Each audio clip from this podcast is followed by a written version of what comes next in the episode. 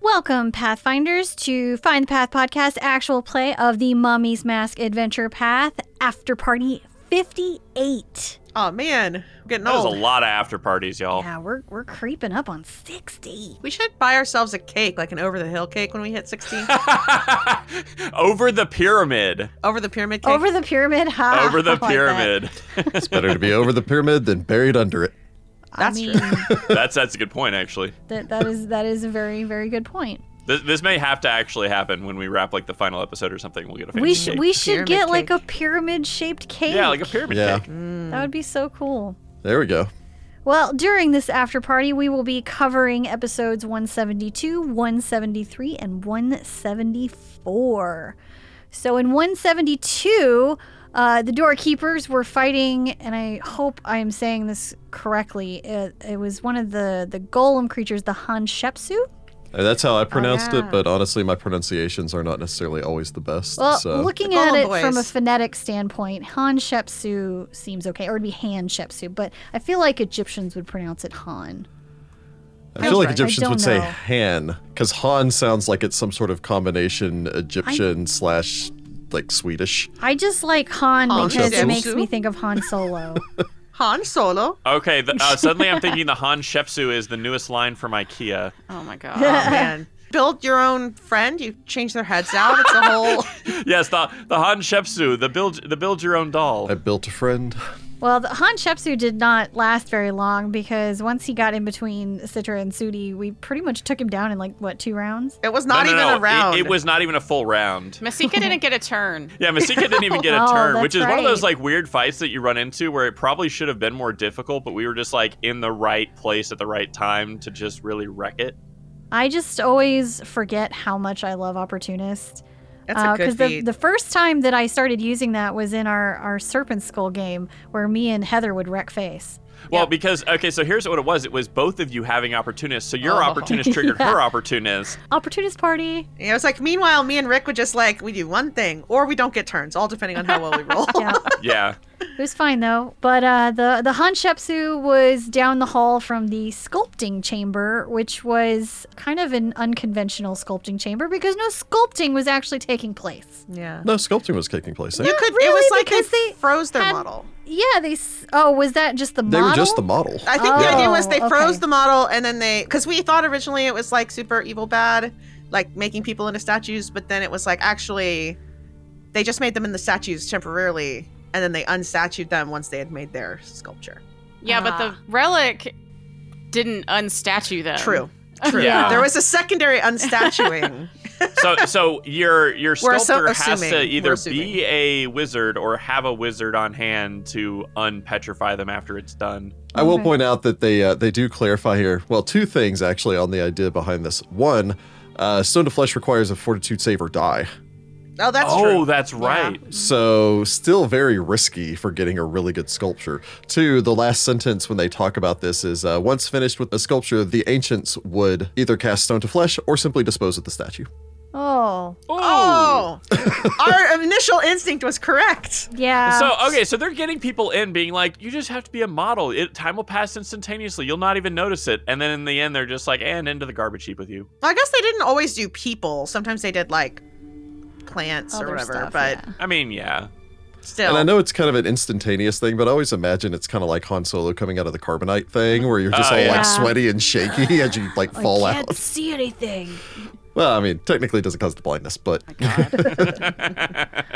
But uh, from there, we moseyed on down the hallway to a creepy room full of canoptic jars Mm-hmm. uh, and a equally creepy painting on the far wall of some it was a relief. it was a bas I think, right? relief. Oh, it was a Bas bas relief of uh, monk like characters swallowing nasty bugs. I want to say sages.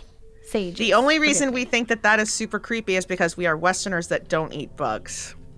Yes. People eat bugs all the but time. I, I You feel have like a the point. silverfish is, is equally creepy around the world. maybe, maybe not. You know, you say that, but there are people who eat like centipedes and stuff. Centipedes are a little different. Those got some meat on them. Silverfish are, are spindly. Also, as a rule of thumb, most places don't eat them live. That's true. That's yeah, also true. but Uh, but j- I don't know. There's just something about a silverfish. Like if you Google it, it, it just it gives me the heebie-jeebies. Oh yeah, no, I don't want to eat a bug. I but- will I will go behind the behind the screens on my personal reaction to like silverfish and eating insects is always ew gross. Yeah, it is gross. I don't I'm sure Rick probably took out some of the ew grosses and, you know, half retching sounds of me just being like, Oh, this is so gross. Yeah.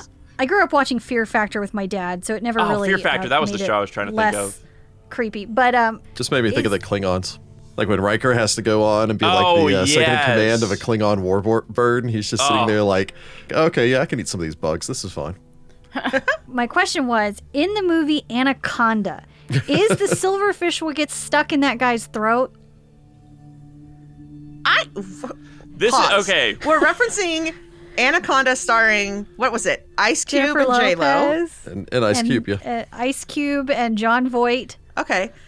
and we're asking about a scene from this movie as though we've recently watched it. I don't even remember there being I, silver. I fish. Yeah, literally there haven't was a seen that movie in scene- over a decade. where the, remember Snake. the quote unquote love interest character like was going scuba diving in the river to, to find something I guess I don't remember what and then some some bug thing gets into his his breathing apparatus and they have to like cut a hole in his neck and get it out like a Oh! tracheotomy I don't, That's awful. I do not remember that. And I I don't. don't remember that, think so. but I don't know for some reason that when I when I saw like when I googled silverfish because I was like I can't remember what these look like and They're I saw very that I small. was like that feels like what what got the guy in Anaconda I don't know why my brain went to Anaconda I other don't than either. apparently that scene traumatized me as a I child imagine.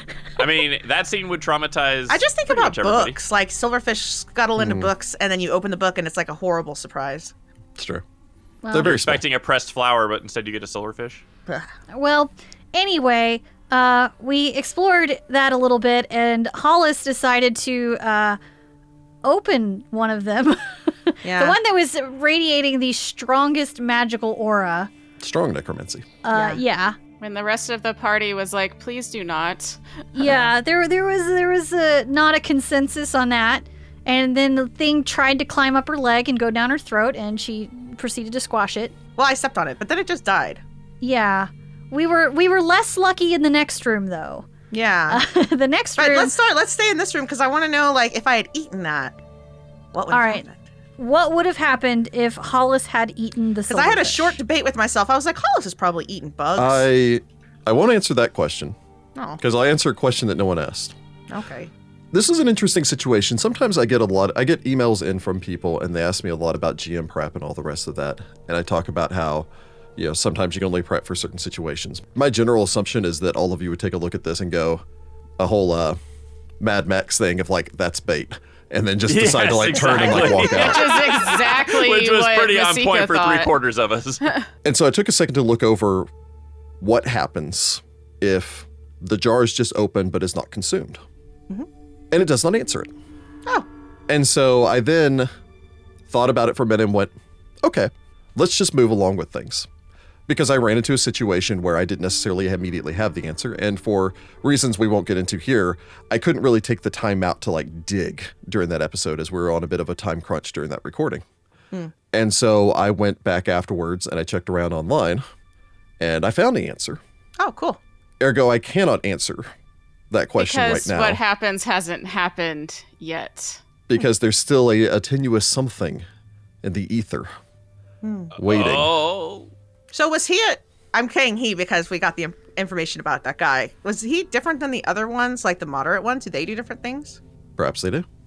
Hmm. The interesting thing about pretty much the entirety of these two rooms is that it's one of those rare occasions where you're not really permitted a way to gain more knowledge. yep. Like short short of Masika just walking in there picking up one of the jars and casting vision. This may literally be the only place that the Shori magic still exists. Oh, As such, it is basically unique. It cannot be identified. I hate when they do that though because then you never get to find out. But it also makes it interesting because sometimes not having not being able to just go, okay, well I bounced a die and here's all the regurgitated information, and instead just having to go, okay, well this is what the mural shows us. This is what this other mural shows us. Like it is that you're just sitting there stroking your chins like, what were they doing here? Yeah. Bad things that are bad. Definitely in the next room, bad things. yeah. yeah, it felt almost like the the purpose in each room was different, even if the technically the like it was the same creatures, but like what was happening with the creatures was different, which we kind of find out uh, later on after uh, we enter the second room and all the canoptic jars. Well, after we got cold and decided to leave the room, all the canoptic jars fell off the wall and sent a bunch of swarms at us. Yeah, was that like a trap or something? Well, no, because you Or a didn't get to roll haunt? trap. Was it a haunt? So it's interesting. It is not a magical trap. It can be most closely described as being a haunt. Although mechanically speaking, it is not directly a haunt either.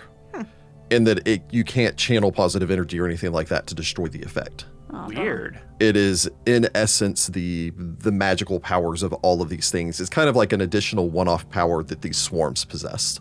Oh. Where uh, the moment you enter the room, it starts a 10 s- a 10 round countdown clock. oh, weird. and Huh. then you know every round it gets a little bit darker. Uh, you guys didn't really get to uh, to enjoy all of it. When it hits five rounds, uh, all the creatures in the room must succeed at a will save or be shaken. Oh, Uh, it's a fear effect for the next 1d6 minutes. Oh, Once it dang. reaches one round, a pulse of terror washes through the room, and all creatures must succeed at a will save or be paralyzed with fear for 1d6 rounds. well, the crawling Oh! fear was an appropriate name for that room. Wow. Yeah. Yeah. So we we really lucked out leaving that room. And yeah, at which point Yeah. those things bust out and you are paralyzed with fear, which lets them immediately. They can four Yeah. round action to immediately crawl into your Ugh. mouths Yeah. That's so, So gross. gross. and then possess you. Ew. So But uh, thankfully, Thankfully, we didn't have to deal with that. And it Yikes. was all fine. Masika almost died, but it all worked out okay. the combat with that, it does get back to you guys haven't fought swarms in a while. yeah, and some Oh, of yeah. us can't really do a whole lot. If I didn't have Nope. that helm, I would have been useless. That was a great time to use that helm. it's kind of it's interesting getting back to that because I think I, I made a crack about how it's like oh yeah swarms that's what I should have been using against you guys. It's like really I learned that in book one. Oh yeah. It's still a problem. We have not compensated. Yeah, well, the problem is like half the party has area effects, like magic caster folks. That's cool, but the other half, you can't stab a diminutive like swarm to death or No. poke it or punch it. It's the challenge with the swarm. So what happens if those things get down your throat? Oh yeah. Oh wait, did we find that out? well, I, No, we Rick- were guessing based on hell wasps. Yeah, well, yeah, because like hell wasp can possess you, and like they can turn you into a meat puppet basically until they eat through your entire corporeal flesh and you just fall to pieces. Yeah, the very long story short is if you are helpless they can enter your body by crawling into your mouths mouth You. and other orifices. Ugh. Oh, Nope, that's oh worse. no, I don't like that. no, no, no. Uh, oh, it's a process that takes one minute. still no. Oh, The swarm can embody it can abandon the body at any time as a four round action. Any attack against the host deals half damage to the uh, Cenovath swarm as well. Although the swarm's DR resistances and immunities may negate some of some or all of this damage, which is why it has damage reduction despite the fact that it's a swarm and is therefore immune to most physical weapons, is for the purpose of that. Yeah, once it burrows into you, it causes all sorts of damage. Oh. Ugh. Nasty. That's real gross. If it inhabits a living victim, it can choose to neutralize the effect of its own poison and control the victim's movement and actions as if using dominate monster. Uh, while inside of the victim's body, it deals one or sorry two d4 points of Constitution damage per hour until the victim dies, at which point they're animated as a zombie of the Oh, appropriate so size. it's, it's very similar to hell wasps. Yeah. yeah. Ugh. Nasty. Gross. That's, Aren't you glad you didn't swallow that bug? that's Once they awful. manage to inhabit a body, the swarm immediately attacks any non infested bodies. Once no enemies remain, the surviving infested hosts stagger out of the slave trenches and then into the deserts beyond, eager to explore the new world that they've been unleashed upon. Oh. Oh, oh god. my gosh. As a That's fun side awful. note, uh, again, as this magic is almost unique to this place, these creatures are in fact basically unique, which means that you more or less just uh, annihilate an entire species. Well, I I Well, think some that's species okay. deserve to be annihilated. they Just started it. saying. They started it. we didn't start this war, but we're darn sure going to finish it. Yeah. Well, after we dealt with the nasty swarms, we made our way to the Chamber of the Secrepheres, which uh, was inactive. Sudi kind of saved our butts in the next room with his uh, fancy schmancy uh, tremor sense. Trevor, Makes so sense. cool. because he was able to detect movement within the sarcophagi. Which was just a lucky chance that I went to go look over Yeah. at that anyway. Because uh, I, I- correct me if I'm wrong, but if Citra or Hollis had gone too far in that room, those things would have woken up, right? If you stick to the very center of the room, you're okay. Oh, it's like that room in the Sightless Sphinx with the uh, the guys with the laser vision that kills you. The Bodox? Bodox, Bodox. yeah, the Bodox Yes. that were chained up. Except for in this case, they climb their way out of there, out of there, and they beat you down with their. What do you guys have? Three attacks at plus twenty to hit for Ooh. three d six plus thirteen points of damage each. Oh, So Ow. they're supposed Ow. to keep us away from the walls? No, from the room. from their room. Like if you spread out through, they'll attack because you're not Yeah, 'cause- authorized to be in there. yeah, because No. when when Citrus started getting too close to the map, it also started activating. Well, and that was Okay. me with the assumption that you were going to fan out and look over the map. If you're trying to activate the trenches by ac- activating the secrephiers here, you have to walk off of that central area because you have to walk from one side to the other of the map on the far side. You would then trigger them at that point. Cool. Yeah, and we, we got lucky that Masika beelined it straight forward, so she didn't trigger it, and then I detected it before anybody else went uh, Yeah. fanning out. So it was just sheer dumb luck that we avoided that. I Yeah. thought it was avoiding Masika because of Chisisek, because she walked the whole length of the map and inspected the whole thing. Yeah. Yeah, Oh, okay, I'm so pretty you also sure had that. that's yeah. Oh, okay. I, we, I, we had postulated that, but I wasn't entirely sure where Masika was on the map. She Of was the all map. over the map. The Yeah. map with the map. in the map. But yeah, and we had the daughter. It made me think like we found that little Kasha stuff and the the wand of bless. or Oh, the whatever. poker? Makes me Yeah. think of like a bingo dauber, so that he could bingo Yeah. daub Yes. the Secrephiers. You know, that's a, that's a great time to plug the uh, the funny people on our Discord who put bingo cards out for, th- for this Oh, yeah. show. I want to. I'll go ahead and throw this out here as a as a deep cut behind the scenes. So I poked around for a while online, and there is a mistake in this book, and it is specifically that Chisisek tells you how to activate the Secrephiers. When you get to this section, however, it has a completely different activation for the Secrephiers. Because it's between two books? No, it's it's all in the same book. Oh, weird. But uh, apparently, they decided to change the activation for the Secrephiers between one part of the book and the other. Oh, well, what was it? What's the other way? Uh, the other way is you have to find a separate key, which is basically like a wand of lightning bolt, or cast lightning spells on Ah, the Masika's got wall to that like covered. draw between the various points. And so I think that that was probably the original intention, from what I can kind of vague poking around, vaguely gather poking around online. And then they realized, well, what happens if you're dealing with a party that's like a rogue and two fighters and a ranger or something like that, or Yeah. clerk or- like First a of all, party that how's that doesn't have party still arcane alive? spellcaster. Yeah. And so I think they decided to change it to something that feasibly the party could just purchase and bring with them. Ah, In the case of the anointing it holy with water. holy or unholy water. but then they gave it to you anyway. In a hidden That's area. if you find the cache. I guess so. yeah. That is only if you specifically choose to search the walls, and while searching the walls, if you can make a DC 30 perception check. Nice. So not everyone finds that. That's fair. I do want to throw one last thing out, actually, real quick before uh, I imagine we moved on from this. I do appreciate that, like, for two rooms in a row, they give you named weapons. And I always like when they name weapons Yeah, because you also found the little, the head knocker uh, Yeah, sap in that the was little cool. secret Yeah, yeah, yeah. compartment. and some. And then you found the uh, uh, vortex, the sword here. and we found some. What was in that little alcove? Like universal solvent or something. It was Gooby Gone. Yeah, Yeah, so, universal oh, like- yeah, solvent. univer- and, yeah, uh, universal That'll be solvents. helpful if we get stuck in mud. I don't know. If now, Something mud also would found help you, but a ungenome- Well, not tangle foot much, bag but, or Yeah. goo. Who knows? We don't know what this plague queen's got up her sleeve. That's fair. Maybe she has goo, and we'll de-goo her. Possibly. She'll probably be going us. That's why But we uh, googled them. thankfully, we did not have to fight the Kalnakas. We found the cool secret stash. Uh, and then we decided to teleport out, but uh, that didn't that didn't go quite to plan. and there was a Not that way. sandstorm, and it was crazy. It, Yeah, it was we- one of those things that was bound to eventually happen just by the sheer luck of the dice. Yeah. So episode 174, we found ourselves at a completely different o- obelisk in the middle of a sandstorm, uh, and no Tefnishu. Yeah, but that's so all fine. um, we sent him a message though. It was fine. He he met us where at the I don't remember which obelisk we were at, My aunt. Ah. Maat, that's right. Thank you. Uh, and uh, he said he can go ahead and take us to the Aku Minute, which is not actually too far from where we were at. yeah, I found it in- that interestingly, like it- that felt very much like a failing forward maneuver from you, Rick, where we happened to be at one of the spires that was closer to where we needed to go next. Hmm. Or did you actually roll for that?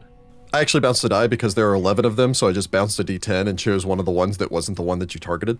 Cool. Oh, okay. I it, I it felt very much like you intentionally chose that one so that we would fail, you know, kind of fail forward and and be okay. The dice Nah, tell a Rick story, doesn't. man. The dice the dice tell the story, man. Dice do tell the story. Well, as we were making our way to the Aku Minute, uh, we uh, ran into some really helpful visitors. And by helpful, I mean totally horrible, Yeah, I was like, awful "What?" creatures uh, called Oshimentals. Yeah, we heard Uh, about this.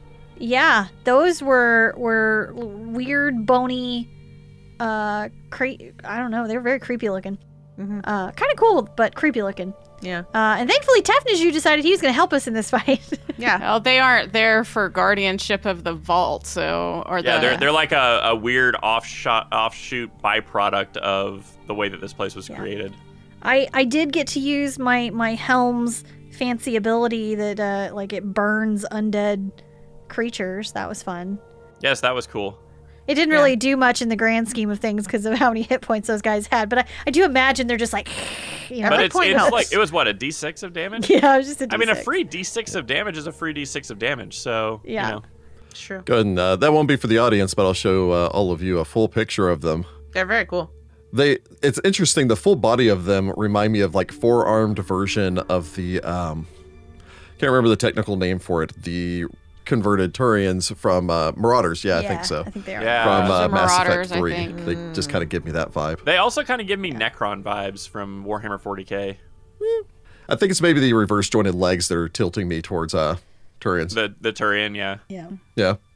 Also, I think they might have like finger bones for their feet because their Yeah. feet also look like Why hands. not? I mean, I just love an, a creature that has skulls, multiple skulls for its skull and multiple skulls for its shoulder, and like Skulls for Pretty its cool. I I knees. think its kneecaps are also skulls. Skulls for all its joints. That's not how joints work, y'all. I bite you with my knee. I mean, to be Ah, fair, no, there's no, no, no, no. connective tissue either joining those all together. It's all magic. it's magic. Magic. So, and another fun thing since they are basically unique to this location as well. Yeah, Oh, they're cool. cool. It does state that they can occur other places where there's massive amounts of death and elemental energy, but really on Galarian, that's here. Yeah. Yeah. Yeah. Well, so- thank thankfully we we did okay in that fight. I think. Mm-hmm. I mean, it could have been a lot. I lot mean, worse. it, if we had all failed a couple of rolls of those breath weapons, I'm sure that would have Oh, hurt a heck yeah. of a lot. Yeah.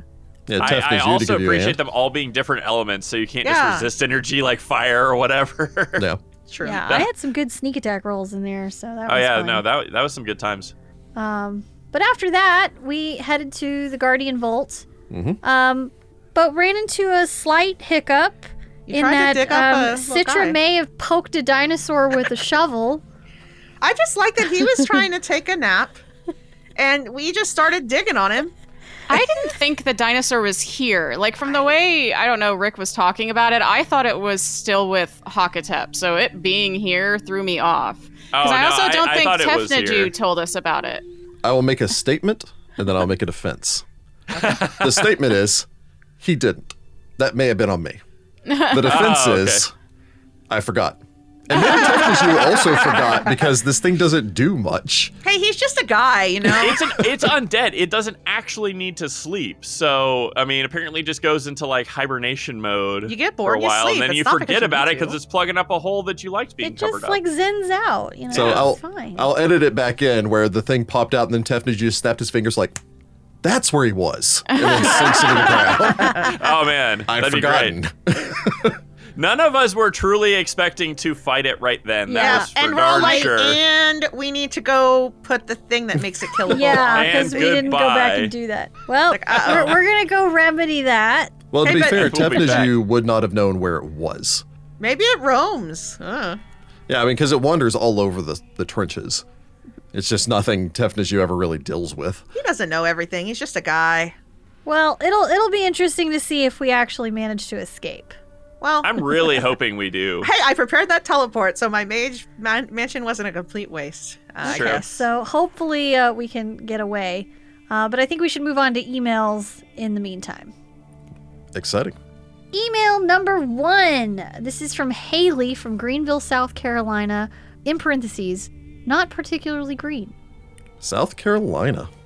Not particularly green. You know it's What not comes from the particularly Carolinas? green, I, I don't know. I've never actually been to Carolina's the on Carolinas. the coast. Yeah. It is on the coast, yeah. but it's not particularly green. Catapesh. That's not a desert either. it's not a desert. It's a coastal city. you said not particularly green, and I was like, I mean, we're in a desert. That's not particularly green.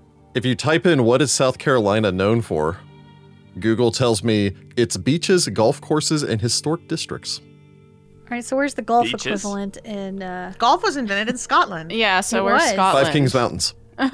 Five Kings Mountains it is. all right. Although That's that's what the dwarves- I mean, it's not green, so I just love the idea of some dwarves just sitting there. It's like it's like okay, so you know here's the here's the ball and everything else, and the hole is on that peak over there.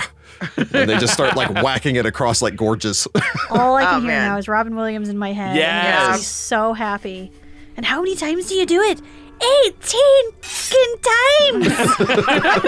Uh, It is Ah, that's a good hands one. down one of the greatest. I, I, I comedy actually skits got to ever. see him live once when I was a kid, Oh. and he did that. It was so good. He's Oh, amazing. yep. yep. I miss him. So Haley from the Five Kings Mountains. Haley from the Five Kings Mountains says, It is with a deep and abiding shame that I composed this email. Interesting. okay. What'd you do? I listen to your podcast while working overnight, usually within minutes of a new episode being released, and each and every episode I bombard my coworker, who is also a player in two of my ongoing Pathfinder games, with all that I have gleaned from the fantastic play and expert GMing from that week. So he, has, far, so good. he has shamed me to no end over my completely inex- inexplicable reluctance to back you on Patreon. ah, oh god, I love, I love. I don't know if that's particularly shameful. No longer will I suckle at the mechanical catfish teat of genius while offering nothing in return. So weird. Oh my! Let me repeat this sentence just just because it was so great. No longer will I suckle at the mechanical catfish teat of genius while offering nothing in return.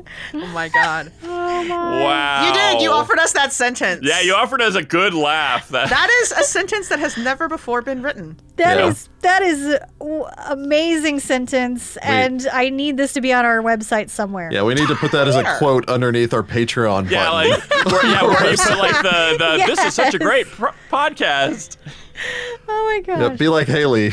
Stop suckling on catfish teeth. Apparently, Oh God. That phrase is not as they're, good. they're not even mammals. Mechanical.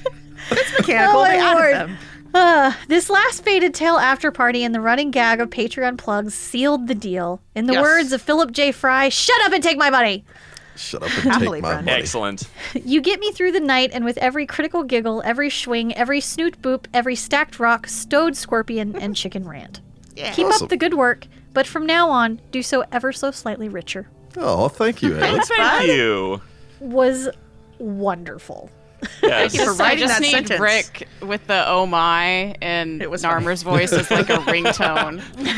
and thank and thank you for backing us on Patreon. We appreciate all of we- the support. Yes, we do. We're trying to get to 5,000 currently. If we I- are. I think that's the uh, Rachel gets back her husband tier. It, it is. That is the hashtag that Rachel Gets Back Her Rachel for Gets Back Her husband. I don't. uh, People don't realize how much RuPaul I sit and watch in my living room while he's editing because I have to be quiet while he's don't- editing. Don't tell them that it'll cut you off from RuPaul. That might have an adverse effect. I've That's already true. watched them all, and Jordan Oh. hasn't got me the new seasons Yeah. yet. Patreon stretch goal. Rick watches RuPaul. Now, that would be Oh fun. my. I mean, RuPaul's Uh, good. What's wrong it with is good. that? It just doesn't seem something that would be Rick's style. Not that No, there's it's anything not at wrong all. with Yeah. it, but I'll, I'll live tweet my thoughts. oh my Yes. god, yes! Oh no. Well, I'll have to make you watch Patreon the stretch Bianca Del goal. Rio No, season. that will be the first thing Rick does on his first full-time day is he will watch an episode of RuPaul's Drag Race and live tweet his thoughts. Yep. That's at the five hundred or five thousand and one dollar tier. Yeah. oh man. All right, email number two is from Mike from Vergless Processional in the Plane of Air. that is Very awesome. nice. Very I, I specific. hope that I pronounced that correctly. Hi, Mike. Hello. Hello. Hi, Find the Path crew, and greetings from Vergless Processional in the Plane of Air, assuming you haven't chosen a place for Toronto. I mean, Pretty sure plane the of- plane of air I was, mean, we, was we did Canada. put the entire country of Canada in the plane of air, so Sure. You just picked They're very a polite city. there. It's all good. Yeah. Yep. He says, side note, I chose it because of its wiki description as made from invisible frozen air, which, if you squint hard enough, could be like all the glass skyscrapers that make up the downtown core of the city. Oh, yeah, lovely. yeah, you know. I think that's a wonderful image. Thank you so much for that, Mike. Yeah. I'm a longtime listener and first time caller, and as of this writing, I'm mostly caught up on all your core podcasts, still a few eps behind in Rebels. Awesome. Mummy's Mask is the first podcast I listen to every week because I absolutely love how you guys have brought the story to life. Not just with the material the AP gives, but the background flashbacks and side stories as well. Thank you. While I truly admire how polished and professional sounding your podcast has become, I am in utter awe at Rick's ability to weave said background and side story elements into the main narrative, and do so in such a way that anyone would be forgiven for thinking it was part of the AP. Bravo. Oh, thank you. Well, And- what did I learn last time? Yes, I work very hard. There you go. Yes, Good job. and for the rest of the crew, which must include Ross, I truly appreciate your dedication to roleplay. Part of me understands that, as an audio entertainment program, you probably put a lot of effort into this aspect of the game. Yes, we do. And even though my games are, well, not for public consumption, I secretly wish my players would react with the delight, horror, sadness, or satisfaction that you guys display. That's not to put down my players, as we have as much fun around the virtual table as any gaming group does. But sometimes I wish a quote unquote Matt Mercer effect for players existed so my players would ham it up a bit more, if nothing else, to fluff my own GM ego. So here's the weird thing: we were like this before we were recording. This is just kind Yeah. of how we are. So We, we have upped the role play, but we. Accents are We- new. yeah, I was gonna say we we did up the role play, but our reactions and our involvement in the story and Yeah. everything is pretty much organic. Like that I was. think just kinda I how was we the were. only one that consistently did accents before. Well, because you like accents a lot. I do. I like did. so- I did accents. some accents. The other thing is, I think there might be a slight Matt Mercer effect for players if they listen to podcasts, because I know that, like, before we were recording, I took tips of how to be a better, like, player from podcasts I listen to. So it may Yeah. just be subtler. I don't even listen to us. I don't listen to us because it's weird. I, I was there the first time. I don't need to s- listen to it again. I do just because it makes it easier to write the recaps. Oh, wow. I, actually, that's not true. I have listened to certain episodes when I want to see like how it turned out after the editing, because sometimes I'm curious. Like, oh, okay, did I come across like totally silly at, at that? Oh no, good. Okay, good. I think it would be very interesting to listen back through the entirety of Mummy's Mask once we finish with the last recording. Yeah, that would be interesting mm. That's to see so how our much characters content. grew. Like That'd be fun. once you once you have the entire view of like where it's going and then be able to listen back and it it's that odd thing where you can it's not lost to the ether. You can literally go back and re-experience the entire story. Yeah. Yeah. I think you should wait, though. I was like, I think I'm going to wait like a month because I'm really good at forgetting everything that's ever happened to me. Yeah, then I can you've re-listen it Literally fresh. forgotten movies we have watched together. I guess. You say that. No, it's definitely happened.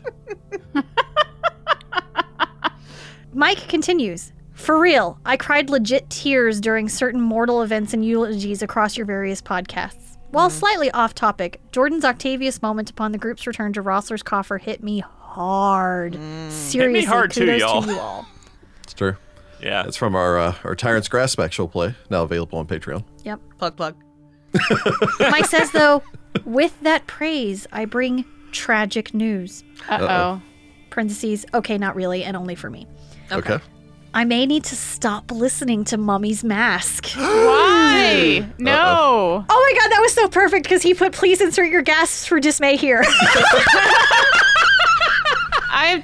Why You're would you welcome. Jordan is stop very good at listening? stage directions. oh my gosh. that was great. Ah, he says, You see, I'm a player in a Mummy's Mask game, and though we started Ah. earlier than you guys, lately due to scheduling conflicts and other adult like things, our progress has slowed to a crawl. When we started, we were about a book and a half ahead of you, and so listening to your podcast really helped to solidify the plot in my mind. Hmm.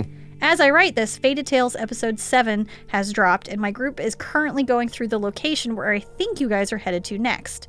That 1.5 book lead has shrunk to maybe five pages. No. that was a very slow progression because I mean we've been going for Ever. we're pushing on four years now I'm that very we've been doing sad. Mummy's Mask. Well, I mean, if you don't have a group but that can adult meet things, regularly, yeah. Yeah. you know. If, if you're like, I, we can meet for one weekend every. I bet it's I bet it's Four very weeks or sad that he something. has to stop listening. Not that it's Yeah. very sad that they can't Yeah. get together, but that's also sad in a different way. yes. It's all sad. Two things. Yes. First thing, how polite of you to write us from the plane of air to tell us that you're sad that you can't continue listening.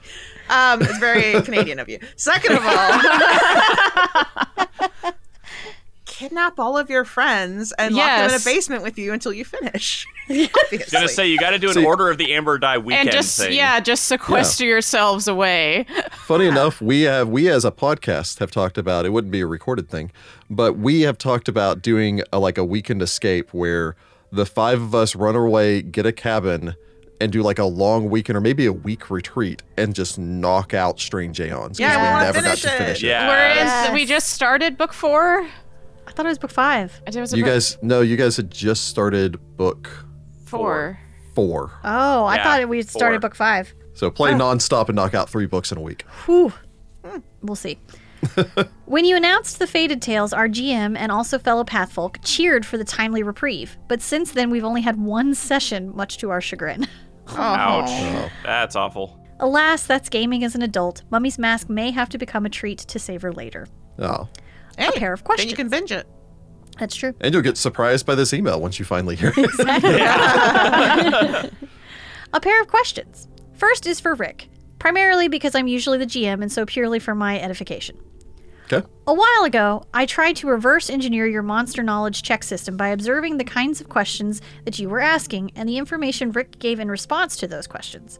Before listening to Mummy's Mask, it had never occurred to any of us in my group to do knowledge checks like this, and educating these checks with Pathfinder's somewhat nebulous, quote unquote, piece of useful information advice felt somewhat arbitrary and up to GM fiat. So here's the question in two parts. What is your system for knowledge checks on monsters? Is it codified in some way, or is it more based on gut feeling and whatever you feel is useful or some unspoken understanding of the group? So, funny enough, this is probably the question I get asked the most. And it is something that I've tried to write down on a couple of occasions. And then a combination of editing and all of the rest of that gets in my way of ever sitting down and finishing this project. Because this is probably something I've been asked since we started the podcast. Yeah, it's it comes up more or less every couple months. someone, and I apologize because I can't remember off the top of my head who messaged me on Discord, which was the last time I got motivated and wrote like another page and a half, basically trying to break down the entire system. So, very long story short, it is uh, the standard DC, which is 10 plus the challenge rating of the creature, 15 plus the challenge rating of the creature if I view the creature as being rare, or 20 plus the challenge rating of the creature if I view the creature as being basically close to unique. And that provides you one piece of useful information when you make the check. A lot of times, if it is a rare creature, the useful information is the creature type and subtype and all the rest of that. And then additional piece of information for every five beyond that. So basically, following the standard rules. And I kind of break it down into very wide categories and then have people drill down if I feel that they need to. So, you know, wide categories is going, this creature has damage reduction, and knowing what's damage reduction is a separate question, and has undead traits, and then list off the dead, undead traits. I generally find what's its defensive abilities, offensive abilities, special abilities. And then if they need more information, that you have them drill down. So, like under special attacks, I'll say it has spell like abilities. Knowing what the spell like abilities are is a separate question. That actually leads into his side note.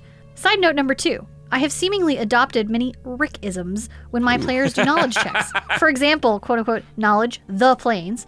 No, it is technically knowledge planes. So you may ask me X questions pertaining to the Y, or it possesses DR. Knowing what overcomes this DR is another question. That is I think everyone that's ever listened to Rick say these things more than like a handful of times uses that as their default I was gonna say pe- speech. people Yeah. who've seen me GM know that I have a lot of Rickisms Yeah. because I, my GM voice is basically just Rick. I'm pretty sure at this point you could take uh, my reading off the undead immunities and just make that a ringtone. Probably. what the heck is that ringtone? He continues, At this point, my own system serves my group, but as an old grognard that grew up on the charts, I'd love some insight into how you go about parceling out monster knowledge. yeah. Which is what I think you just said. That's basically it. Is just uh, do it as wide categories and then just kind of drill down. So if you feel like you're giving too much information, more along the lines of if you feel like that someone should need to ask a question for clarification, then that's a separate question. So just saying, hey, this thing does have damage reduction. And a lot of times, if damage reduction is its only thing, go ahead and give it to them. Like if they ask for special defenses and it's like, a werewolf has damage reduction, here's silver. And then sometimes some creatures will have, uh, if you read the first paragraph or two of the description out to the players to describe what the creature is, if it's something iconic with the creature, a lot of times they'll get some information just based off of that. So, for instance, I think trolls, that kind of states in their description of what they are that they're vulnerable to fire. Well, second question is for the group. I've recently started playing Owlcat Games' Fantastic Wrath of the Righteous. Without So spoilers, good. Without spoilers, there's a companion you meet that is evil but never comes across as a mustache twirling villain. He fully acknowledges that he is quote unquote insufferable and makes no bones about it, simply living his life to maximum self gratification. Hedonism bot. Ooh, how decadent. He doesn't come out. That's actually one of my favorite Mm. NPCs, and he doesn't It really would come off be. as hedonism bot. But yeah, That is. I don't that know. I is just saw not maximum surprising. self gratification and made me Mm. think hedonism bot. The characters I create tend to be some variation of goody two shoes, so this kind of characterization is intriguing to me. With the Faded Tales centered around mostly non good aligned characters, how do you approach playing such characters? Ah, the classic playing evil. I I actually hate it when evil people are portrayed as the mustache twirling villains that don't give a crap about anybody else because just because you're evil doesn't mean you can't work with a party, doesn't mean you can't have relationships, doesn't you know, it's just you care about what you care about and not necessarily anybody else. Yeah. Yeah, usually it's like priorities are different, right? Like a good person might prioritize the well-being of others. The evil person might not prioritize the well-being of other. They don't really care. It's not like on their agenda to hurt people. It's just not a high priority for them either way. They prioritize the thing that they care about, which is typically, you know, themselves or whatever goal they have. And if people get hurt along the way, like, eh, needed to happen. Yeah, I mean, they also Yeah. typically will have some kind of a redeeming quality. So, really like kids, or they just only harm bad guys. I'm thinking like Dexter, you know. If you're gonna play with them in a party, sure. Yeah, that gets into the uh, one of my favorite tropes for villains, which is the uh, the well-intentioned extremist. Mm. Yep. Yep. It gets into the whole like Batman thing. If Batman just shot the Joker, how many lives would he save?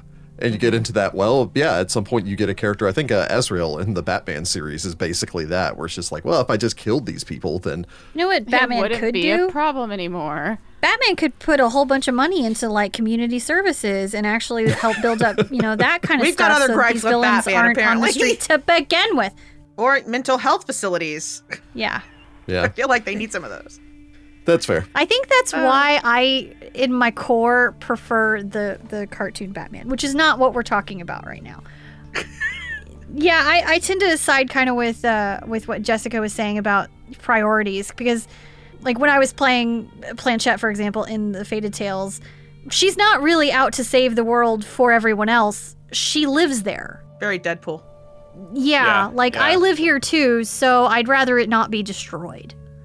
what movie is that from? Somebody said like, "Why are you doing this?" And they Guardians were of the like, Galaxy. I live here. Yeah, maybe it is. Yeah. And a lot of the moral quandaries that the party runs across are going to be solved much quickly and much more quote unquote efficiently for game times. Okay, we need this thing. Let's just let send the thief to steal it. There's Yeah. no, well, how are we going to do this? We Yeah, have you to don't have to be negotiate nice. with this person. It's just, nope, Less I'm moral going to quandaries. break in and we'll have this handled in 20 minutes. You know? It also gets into the reverse of uh while that seems like the quicker and drier way, a lot of times that comes with the added complications where it's well we've Yep. stolen this, so now people are after us because this is stolen property, etc. Yeah. Murdering people isn't necessarily it's the fastest way, but it's not necessarily the most efficient. I didn't say you announced that you stole it. You can sneak in and steal something We're, without being we're not caught. doing a Phantom Thieves of Hearts kind of a thing, you know. Oh man. Got to put Yeah. the calling card out. the last thing I would contribute pertaining towards playing evil characters is uh, just just be mindful of the social contract. Just be mindful that when you sit down at the table, you're sitting down with the table with the understanding that everyone's trying to have fun. So if you are playing that one evil character and it's like, well, I'm an evil character, so you know, you get into the trap of the chaotic neutral player, even though that's neutral, not evil, where it's I'm going to do this because this is what my character wants to do, even if it's going to cause issues for the other players. Or you get into the like, oh, well, I'm just going to stab this guard because I'm evil. Haha. Even though it's like, well, now the rest of us have to live with the consequence that you just murdered the captain of the guard. Oh well, that's fair. Yeah, but basically, be be aware that like, especially when it gets to things like stealing from the party and stuff like that, where it's like, well, I'm playing my alignment because I'm chaotic evil. Yeah. you're in a social contract that everyone's supposed to be having fun.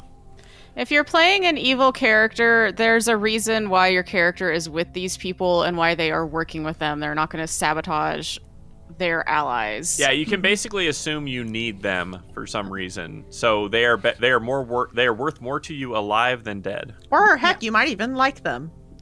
Yeah, they could be Maybe. your priority thing. Evil people Maybe they can work have under friends. your chink your, the chinks in your armor and they get to your teeny tiny little heart. it is never fun or entertaining and I've I've heard this come up so many times. It is never fun or entertaining to play the evil character to go through the entire adventure path or whatever it is and then be like, "Oh, and by the way, and then in the last session, I betrayed all of the other players and then I stole the evil thing for myself and then I Oh. became the evil overlord." It's like, "Okay, well that's great for you and sure it was a fun twist, but or it was a t- fun twist for you, but you ruined it for everyone else." It's the Yeah, they social yeah. just contract. ruined ruined the entire adventure path or entire game for everyone else you're playing with. Don't be that kind of player, evil character player. So again, just be mindful that everyone is there to have fun and don't play an evil character in a way that other people are not going to have fun. Yeah. um, Mike ends his email with thanks for the many hours of entertainment, and here's to many hours more. Mike from Toronto. Oh, thank you, Mike. Thanks, Mike. Thank you. And with that, we shall move on to my favorite part the casting. Oh, The casting. yeah. Who are we casting today? All right. So go ahead and bounce me a d12. We're down to D12s. The off underutilized d12. Oh man, I'm ready. I don't even know who else is on this list, but I'm ready. Nine. 9. Should be interesting. Today, we're going to be casting White Estrid. White Estrid is the current king, the term is used for both genders in the lands of the Lenorm Kings, of the city of Halgrim. An albino with white hair and pale blue eyes, she is a fierce warrior known for conducting daring raids. She gained much notoriety and renown in 4704 when she led a daring raid of 15 long ships on the Needlese port of Nisroch, then broke a Chalaxian blockade at the Arch of Eridan, and triumphantly pulled up into port at Absalom to sell her treasure. She became a Lenorm king in 4704 when she defeated the Lenorm known as Boil Tongue with the help of a mighty weapon she claims to have received from earth spirits, a statement which angered the other rulers of her land. Unlike them, she refused to mount the s- stuffed Lenorm in her throne room, but instead kept him as her thrall, a decision that caused the other Lenorm kings to scoff. Boiltongue refuses to say much, other than he was defeated in combat by Estrid and bargained his life for servitude. He is somewhat of a sore subject and largely avoided in conversation, being simply referred to as Estrid's pet when it is necessary to discuss him. But his presence greatly increased Halgrim's defenses. This is hard. Yeah, this is gonna be a very hard one. Ooh. So I think I'm going to go for it. And I think eh, Jessica may get mad at me. Will I? I'm going to go for Katie Sackhoff. Hmm. I am not. Okay. Okay. right. Because Katie Sackhoff is a badass. Oh yeah. Yeah. I I love her, and I was like, I needed somebody who like was like sh- strong and just like take no crap and uh, everything. I've seen Katie Sackhoff in, she is that person. She was a wonderful choice for Bo Katan. Yes, yes, she was. And I've seen her in several roles where she's buff. So All right, she buff AF. Oh, yeah, She- that's kind of she one of her just- things. I don't think she gets enough roles where she gets to be diverse and everything because she has a really good range. Like, I, I do think she was one of the best parts of that really crappy Haunting in Connecticut sequel we saw. fair. yeah, I liked her a lot in Star uh, Battlestar Galactica. Yeah, she was great in that. So I am going with Katie Sackhoff. Cool. That's a good Nice. choice. All right. Well, unfortunately, my uh, my first three picks were all already cast for Was someone Charlize else. Theron one of them? Charlize Theron was my very That's first. who I that was the one went to I was going for first. too. Alicia Vikander was my second. No, she's already been picked. She's Rose. She's Rose. Yeah. And so instead, I'm going to go with Lena Headey. Headey or Hetty? I think it's Hebe. Oh. Lena Headey. Uh, many people, of course, would know her as Cersei from Game of Thrones, although I also very much loved her from Dread. Yes. yeah. Yeah. So the idea of her being this, you know, this intimidating leader that kind of is almost her shtick at this Yeah. point of being powerful, intimidating lady. I was gonna say yeah, she was in 300. She pulls off blonde very well. See, the first thing I ever saw her in was the live action Jungle Book back in the day. Hmm. Huh. yeah. She's a phenomenal actress. Again, uh, just even looking at the the artwork for uh, White Estrid, she has that jawline, that fantastic strong jaw. Mm-hmm. So uh, yeah, I think Sa- Lena Kate Headey. Sackhoff could take her. I mean, I don't know. I don't know what roles that they've recently buffed themselves up for. That's but true. That's true. That's a good choice. That is a good choice. That is a Yep. good choice. All right. I'm going to go German, I think, for Diane Kruger, Oh. who may not be as buff as Katie Sackhoff, but she has cheekbones that could cut glass, and she just has a very sharp kind of look to her that's just super fierce. She was I Helen think of White Troy. Astrid needs that. yeah, Yeah. Good choice. Good choice. Okay, Absolutely. I'm uh, I'm probably skewing a little bit younger than the rest of you guys. I'm gonna go for Sophie Turner because I she she looks good blonde because she I think normally keeps her hair blonde, but Oh, also yeah. she has that like she can do that like you know regal bearing thing. She might just need to work out a little bit more. You know. She's got RBF. I was gonna say Yeah, she, there you go. Exactly. She need to buff up a bit, but I, I yeah, can she'd have to definitely buff see. up a bit, but yeah. These are all good choices. Yeah. All right, so it took me a minute, but I'm going to go with Jamie Alexander. Ooh. She's Sif from the Yeah. Thor movies, is what most Oh, yeah. people are going to know her yeah, as. yeah. She, we already know she's she can fight. You know, she does a good Oh, job yeah. in those movies, and she looks good in that kind of Ulfin Scandinavian type clothing. So win-win. you know? I haven't seen her blonde, Uh, but yeah, I haven't seen her blonde either. You can search blonde, and she definitely has done it. uh, oh, interesting. Oh wow. So I say there there's wigs and. act- Technically, she'd be white hair, not blonde, if it's she's an albino. But you know, True. the character's an albino. But Yeah. yep. So Jamie Alexander, My third option, by the way, was not cast, but I decided not to. Uh, 80s Linda Hamilton. Um, oh yeah, yeah. Linda Hamilton. God, I mean, yeah. young 10 year old Rick fell in love with her the first time I saw Terminator. Oh, think for a sure. Her lot and of yeah. Sigourney people did. Weaver. Yeah. Ah, Sigourney. Yep. Well, you guys have a pretty hard decision this I was week. gonna say think, this is 'cause a those are tough some- one. Those Oh, are yeah. some really awesome bad.